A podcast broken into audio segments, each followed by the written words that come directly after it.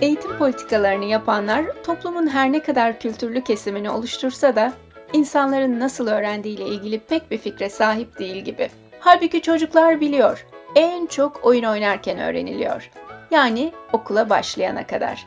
Okulla birlikte genel olarak oyunlar bitiyor, ezberler, çoktan seçmeli sınavlar başlıyor. Halbuki insan oyunlarda sosyalleştiği, diğerleriyle işbirliği yaptığı zamanlarda yalnız olduğundan farklı düşünüyor. Tetikleniyor, daha iyi, daha akıllı, daha yaratıcı kararlar alabiliyor. Araştırmalar sabır ve disiplinin başarı için zekadan daha önemli olduğunu ortaya koyuyor ki klasik eğitim sistemlerinde bildiklerin önemliyken nasıl davrandığın esas oyunlarda ortaya çıkıyor. Oyun tabanlı eğitim aslında son yılların en popüler tabirlerinden biri. Bilgisayar oyunlarını sadece oynayan değil, neredeyse yaratan çağımız çocuklarının, gençlerinin okullarda, iş yerlerinde kalmaya devam etmesini sağlamak için eğitimi, iş yerini, takım çalışmalarını eğlenceli, ilgi çekici ve etkili hale getirmek üzere geliştirilen en önemli yöntemlerden biri.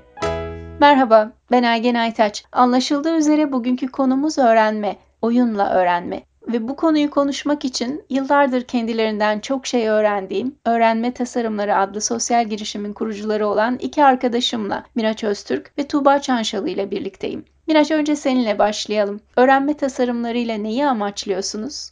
Farklı öğrenme stillerini de dahil ederek öğrenme yöntemlerimizi genişletmeyi hedefliyoruz. Geleneksel eğitim yönteminde olduğu gibi bir öğreten, birçok öğrenenin olduğu, aktif pasif konumlarının olduğu bir öğrenme yönteminden çok, öğrenme çeşitliliğinin olduğu, daha fazla kapsayıcı olan yöntemlerin çeşitliliğini arttırmak istiyoruz aslında. Tuğba, yaptığınız eğitimler oyun temelli. Özellikle bütün öğrenenlerin, eğitmenlerin yaratıcılığını güçlendirecek, eğitim ortamını, aslında öğrenme ortamını daha güçlendirecek, herkesin katılımcı olmasını sağlayacak yöntemlerine çalışıyoruz. Bu yöntemler çeşitli, biri oyunlar, özel oyun tasarlıyoruz. Kurumların ihtiyaçlarına göre eğitimlerini oyuna dönüştürüyoruz biz.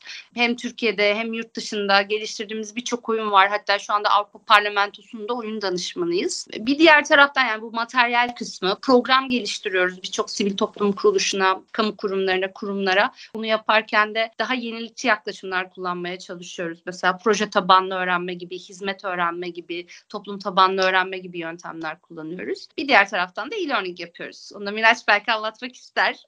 Tabii. Aslında bildiğimiz e, online öğrenmenin daha oyunlaştırılmış hali. Bu da aslında bizim öğrenme yöntemini çeşitlendirelim dediğimiz noktada yaklaştığımız bir kısım. Ekrana bir bilgi çıkıyor ve ona bakarak istediğin zaman öğren demiyoruz da daha oyunlaştırarak, süreci keyifli hale getirerek, daha fazla duyuya hitap ederek öğrenmek isteyen kişiye bir aslında eğitim sunuyoruz. Şu ana kadar yetmiş beşin üzerine oyun tasarladık. Son dönemde de üzerine çalıştığımız oyunlar da var, eklenecek. Ve hak temelli oyunlar çok önceliğimiz. Mesela çocuk hakları oyunumuz var. Çocuk hakları seksek diye bir oyunumuz var. Bu okullarda da uygulanıyor. Zaten sosyal bilgiler dersinde olan bir konunun aslında bir seksek oyununa entegre edilmiş bir şekilde öğrenilmesini sağlıyor. Okullarla, İl Milli Eğitim Müdürlükleriyle çok fazla işbirliği yapıyoruz. Bir diğer taraftan mesela haklarla ilgili T G E V için geliştirdiğimiz Haklarımı Öğreniyorum diye bir oyun var. Aslında oyun ve oyun üzerinden haklarını öğrenebilecekleri insanların farkındalıklarını geliştirebilecekleri çalışmalar yapıyoruz. Siz nereden,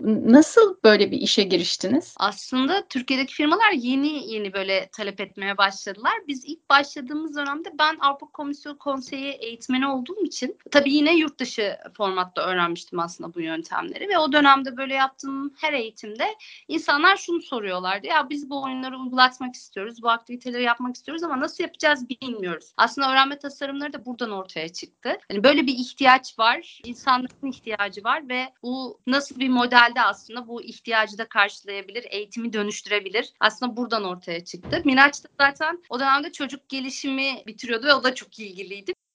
Çok kısa bir sürede Gençlik Bakanlığı'nın kamplarına gönüllülükle ilgili bir oyun yaptık. Tam o sırada böyle bir teklif gelmişti. Miraç'la tanıştık. Dedim ki böyle bir şey var. Hadi gel beraber yapalım. Başladık ve böyle yaparak aslında ilerledi ve her bir oyun yeni oyunların referansı oldu aslında. Daha öncesinde hani oyunlardan bahsedince ya bu konuda bir oyun yapabiliriz dediğimde insanlar hep şunu diyorlardı. Ya çocuklar için mi? Nasıl olacak? Diye böyle sorular geliyordu. Çünkü çok tahayyül edemiyordu kimse. Ya böyle bir şey nasıl olabilir acaba diye. ya da oyuncak gibi düşünüyorlardı daha çok. E peki yetişkinlerle çocuklar arasında fark ediyor mu tepkiler, oyuna katılım? Çünkü çocukları düşününce insanın aklına öğrenme coşkusu geliyor. Ta ki okulda kaybolana kadar. Onu da sorayım size, hangi aşamada kayboluyor bazıları için öğrenme coşkusu? Aslında kaybolmuyor. Belki bir yerlerde gizleniyor olabilir. Bugüne kadar yaşadığımız deneyimlerde evet çocuk grubuyla zaten bir ön yargı da olmadığı için eğlenme odaklı yaklaşıyorlar. Hadi bir şey verin de eğlenelim diye. O yüzden entegre olmaları, oyuna adapte olmaları, yaklaşmaları ilk baştan itibaren daha kolay oluyor. Yetişkin grupta sonu her zaman güzel bitiyor. Buna hiçbir şüphemiz yok. Enerji her zaman çok yüksek, dinamik bir süreç geçiyor ama başlangıçta belki birazcık ön yargıyla karşılaşıyor olabiliriz. E, şimdi biz ne oynayacağız? Çocuklar gibi oyun mu oynayacağız diye başlayan gruplar olsa dahi çok fazla yok ama var. Oyunun ilk beş on dakikasından sonra herkesi oyun içinde gülerken, şen şakrak kahkahalar atarken görüyoruz.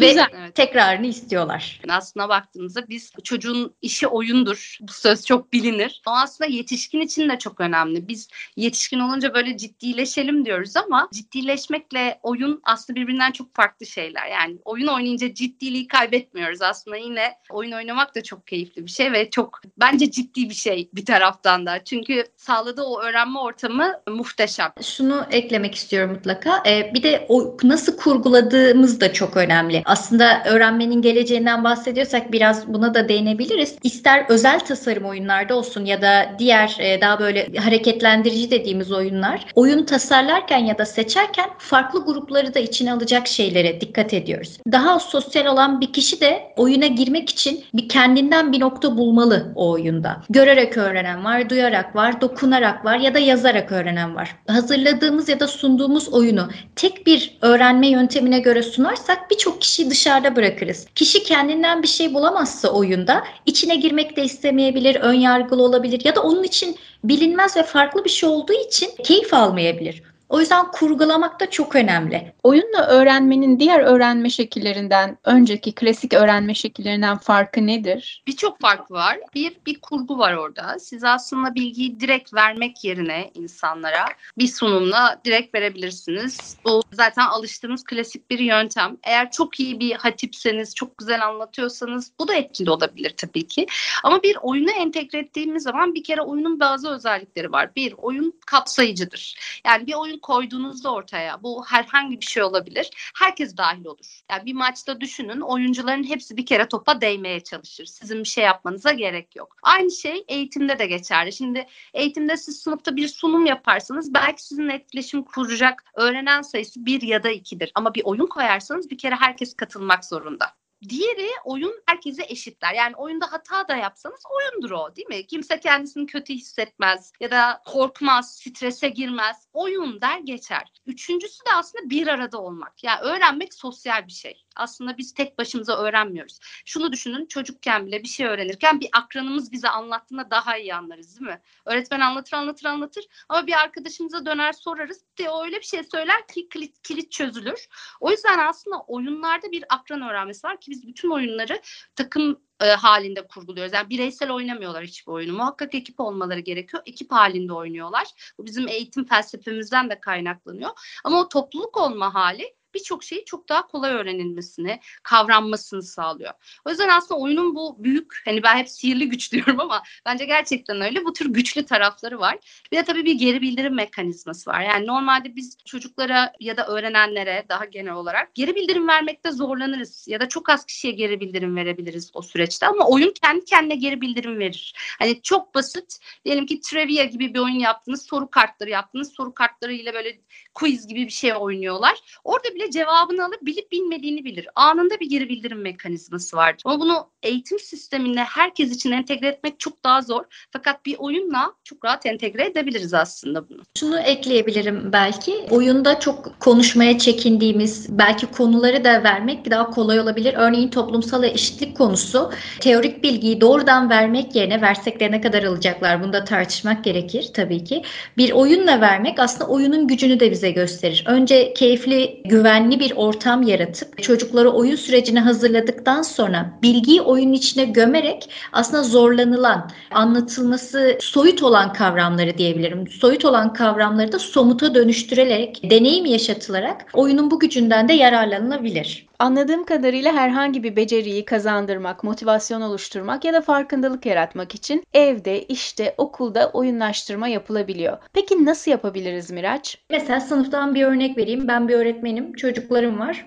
İşte e, derim ki en az bu hafta üç kitap okuyanlara bir sticker. Sticker'ın üzerinde de işte kitap canavarı yazar, ne bileyim kitap kahramanı yazar. Sonra bir başka görev daha koyar. Bu hafta iki tane de dergi araştıran, işte yeni dergi bulan, ne bileyim kitap araştıran ya da biriyle röportaj yapan, herhangi bir konuda çalışıyorsam özellikle tematik bir konu, mesela konumuzda iklim değişikliği olsun, bunu bir iki aya yayalım. Onlara da bir sticker. Bu stickerları toplaya toplaya ilerlemeleri gerekecek. üç sticker'a olan bir level'a yükselir. Onu da böyle bir somutlaştırarak sınıfına as, duvara asması gerekir. Yapmayan kaybetmeyecek. Bizim en büyük şeyimiz bu. Ceza vermeyiz, kaybetme olmaz, eksi puan olmaz. Ama yapana ödül veririz. Sonra aralara öyle görevler koyarız ki arkadaşına yardım edersen ya da en az iki kişilik grup kurar yaparsan artı bir sticker gibi diye paylaşma, işbirliğini de arttırırız. Gidip yan sınıfla atıyorum araya eğlenceli şey de yaparız. Bir de basketbol müsabakası düzenlersen bu ay içinde. Centilmenlik çerçevesinde oynarsan bir sticker daha gibi bir sürü işte şey yaparız. Bir sonucu olur. Önemli olan da şu, bir değil birden fazla çocuk aynı anda oyunlaştırmayı bitirebilir. Bu da aslında güzel. Yardımlaştıkça birlikte de kazanabiliriz. Peki sizce bu tür yeni yöntemler klasik öğrenmenin yerini alabilir mi? Yani bazı durumlarda da klasik bilgiye ihtiyacımız yok mu? Evet, şimdi deniyor ki artık bizim eskisi gibi bilgi ezberlememize gerek yok. Her şeyi Google'a yazıp öğrenebiliriz. Boşu boşuna beynimizi meşgul etmemize gerek yok gibi algılar, savlar var. Ama öte yandan da şöyle bir örnek var verilen. Mesela bir cümle var. Diyor ki bu cümlede benim göl kıyısında bir evim var ve göl yükseldiğinde göle yakınlığı yirmi metreye iniyor. Şimdi eğer biz belli bilgileri bilmezsek, gölün yükselmediğini mesela bilmezsek bu yanlış cümleyi sorgulayamayız. Dolayısıyla sizin öğrenme yöntemleriniz klasik öğrenme yöntemleriyle ne kadar örtüşüyor, ne kadar yerini alabilir? Her biri çok değerli çünkü farklı öğrenme stillerimiz var tabii ki. O yüzden yani her biri yer alacak. Klasik eğitimden anlayışımız özellikle anlatım temelli, işte öğretmenin aktif olarak bir şeyler anlattığı eğitimse e, evet bu değişecek. Yani sadece anlatım temelli eğitimler artık maalesef etkisini eskisi kadar götürmüyor. Çünkü sanırım Stanford'daydı yapılan bir araştırma var. Bizim dikkat süremiz artık altı dakika. Şimdi altı dakika bu normalde de aslında çok uzun bir süre değildi, işte on beş dakikaydı, şu anda altı dakikaya düştü. Şimdi odak süresi bu kadar düşmüşken ısrarla bir şeyleri bütün anlatmaya çalışmak çok da geçerli değil. Hani sadece aslında orada eğitmen kendini tatmin etmiş oluyor. Tabii ki bu tamamen gidecek değil. Çünkü bazen buna ihtiyaç duyarız. Bazı bilgilerin gerçekten anlatılmasına ihtiyaç var. Burada sadece eğitmenin rolü belki değişecek. Eğitmen oyunların içerisine bilgileri entegre edip bir de koçluk yaparsa, yani o bilgiler ne kadar anlaşılmış, ne kadar kullanılıyor bunu, bunun koçluğunu yaparsa ve deneyimi artık ön plana çıkarırsa. Çünkü evet bir bilgiyi alıyoruz. Bilgi informal olarak da bize geliyor. Keşfederek öğrenme çok önemli yeni dönemde. Teknolojinin gelişmesi, bilginin bu kadar her yerde olmasıyla aslında keş, doğru keşfederek, teknoloji okuryazarlığıyla doğru bilgiyi bulmayı öğrenerek aslında o bilgileri öğrenmek çok önemli. Ama bu bilgiyi işlemek daha da değerli. Bunu nasıl işleyeceğiz? İşte deneyimle. Deneyim ne olabilir? Oyun olabilir. Deneyim ne olabilir? İşte proje etrafında bir proje tabanlı öğrenme programı geliştirmek olabilir. Toplum tabanlı öğrenme programı geliştirmek olabilir. Ama daha çok bu yöntemlerle aslında alınan bilginin pekişmesini, doğru bağlantılar kurulmasını, hayata bunu transfer edebileceği yollar oluşturulmasını sağlayacak aslında eğitmen. Kesinlikle katılıyorum. Ee, belki e, o sür o aşamaya gidene kadar evet kesinlikle değişecek. Buna inanıyoruz. Zaten başladı değişimlerde. Ama en azından günümüzde de yapılabilecek çok bu kadar yoğun bir müfredatımız varken de e, hala uygulanacak birkaç yöntem var. Belki ondan bahsedebiliriz. Öğretmen ya da eğitmen bir şey öğreteceği zaman doğrudan bilgiyi vermek yerine en azından bir öğrenen grubun düşünmesini sağlamakla başlayabilir. En azından bunun için süremiz vardır diye düşünüyoruz. Örneğin az önceki sizin örneğinizden e, yola çıkalım. Gölle ilgili bir örnek verdiniz. Göller, denizlerle ilgili bir çalışma yapacağız. E, çok da güzel konularımız var. Bitirmemiz de gerekiyor. Sınava da az kaldı. Derse girip hemen biliyor musunuz gölün, e, gölde şu var, denizin e, özellikleri bu diye başlamak yerine çocuklara ya da diğer öğrenenlere bir soru sormak. Küçük gruplara ayırıp sorunun cevaplarını interneti de dahil ederek cevaplarına dair bir araştırma yapmalarını, daha sonra sunmalarını istemek. Sunduktan sonra diğer kişilerin fikrini almak. Doğru olan cevapları da kendi anlatacağı konuyla birleştirip bakın zaten siz bunu bunu buldunuz deyip bir entegre ederek hem öğrenenlerden gelenle hem anlatmak istediklerini entegre ederek aslında çok küçük de bir olsa farklı bir öğretme yöntemi kullanmış olunabilir. Peki bu oyunla öğrenme konusunda karşılaşılan zorluklar neler? Genellikle her eğitimin sonu en bir iki kişi mutlaka şu şöyle söyler. Hani bugün çok güzeldi, çok eğlendik, çok faydalandım ama ben bunu nasıl uygulayacağım? Bir de bazen mesela Gameathon diye bir etkinliğimiz var bizim. Milli eğitimlerle işbirliği kuruyoruz. Öğretmenlere eğitim veriyoruz bu tür inovatif teknolojiler üzerine. O kadar dirençli kitlelerle karşılaşıyoruz ki öğretmen bunlar. Hatta özel kolejlerde bazen ya biz bunu kullanamayız, biz bunu yapamayız. Yani nasıl yapabiliriz? Nasıl biz bunu kullanabiliriz diye bakan sayısı çok az. Aslında oyunla öğretirse kalıcı öğrenme olacak, biliyor ama yine de eskiyi seçiyor. Ezberlesinler, geçsinler. Bunu itiraf eden de var. Büyüklerle eğitim yaptığınızda mesela böyle komutan gibi işte ayağa kalkılması gereken bir oyunda oturanlar oluyor mu? Kalkmayanlar. Vardır ya öyle şeyler. Gerçi size yani, görevliler geliyor ama. Şey geldi aklıma Tuğba. Tüm liselerin meslek liseli müdürleri gelmişti. Herkes ha. takım elbiseyle oturuyor. Yaygın eğitim verecek ve böyle paralel eğitimler. Bir sürü müdür var. Ceketlerini çıkarttıramadık başta. Kaynaştırma yapacağız falan. Tabii ona göre metotlar seçildi. Daha hani temassız, daha şey, öğlene doğru ancak ceket çıkarıldı. Çok dirençli gruplar da var gerçekten. Ama günün sonunda herkes mutlaka dahil olmuş oluyor da başlangıcında zorlananlar oluyor. Evet.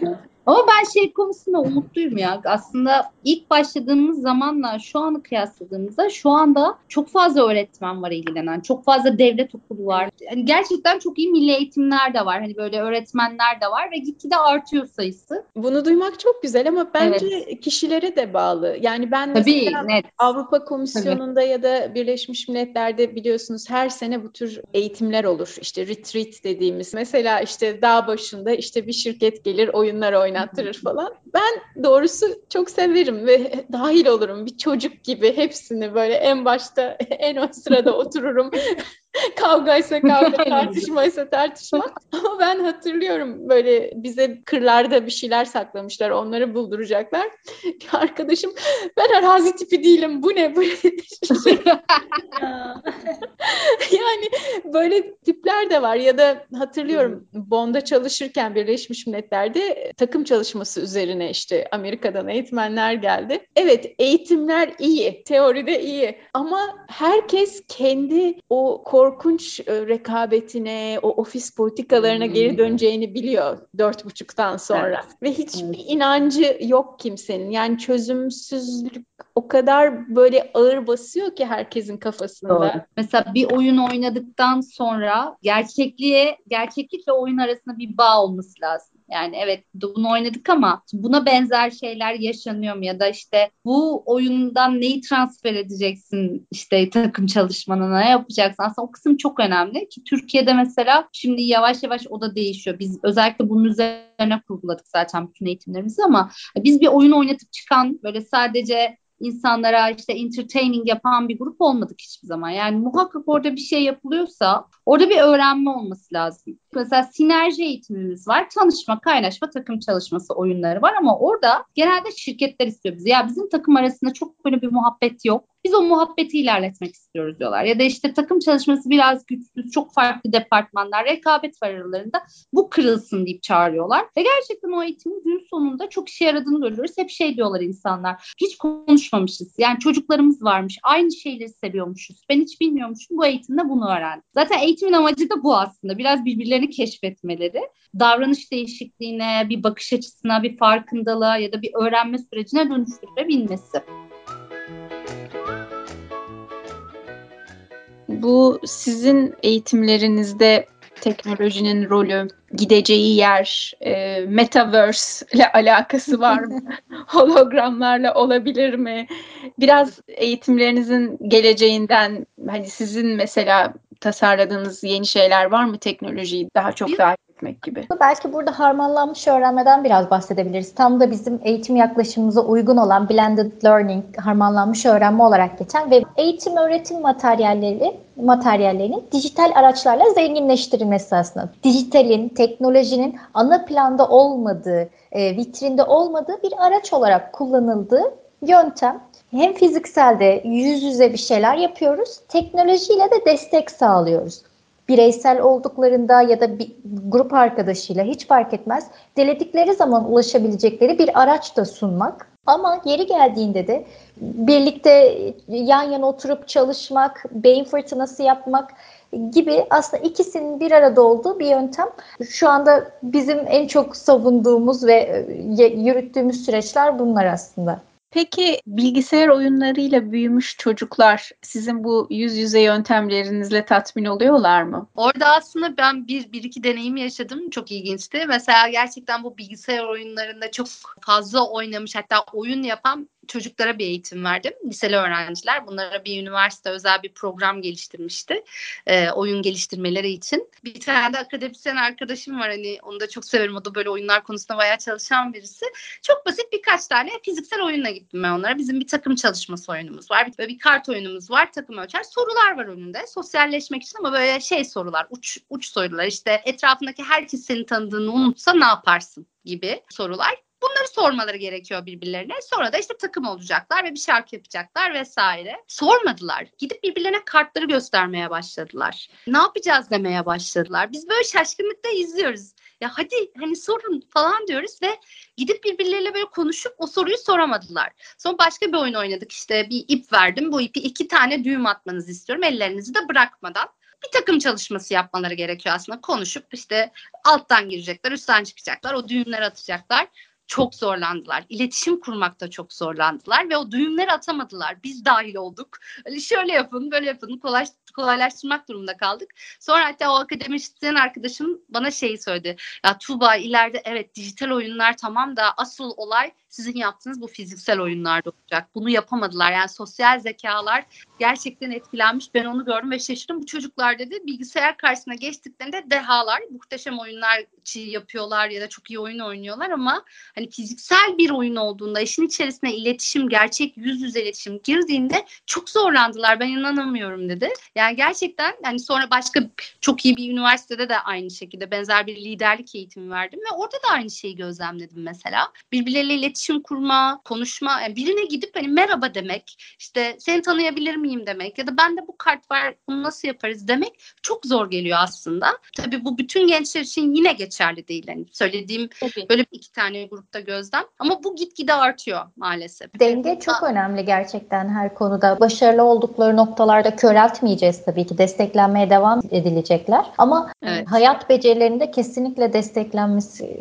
gerektiği burada zaten çok belli. Tek bir noktada uç bir şekilde başarılı olmak aslında hayatta kalmak için yeterli değil. Öğrenme Tasarımları adlı sosyal girişimin yaratıcı mı yaratıcı kurucuları yıllar önce fikirbaz eğitimlerine katılmış olmaktan ve kendilerini tanımış olmaktan büyük mutluluk duyduğum, ekiplerini sürekli kendileri gibi muhteşem kadınlarla büyüttüklerine yıllar içinde tanık olduğum Miraç ve Tuğba. Bu güzel sohbet için çok teşekkürler. Ama tabii ki yaratıcılık ve eleştirel düşünme eğitimleriniz hakkında da detaylı bilgi almadan sizi salmayacağım. Bu konuları enine boyuna tartışacağımız bir sonraki podcastimize kadar şimdilik hoşça kalın.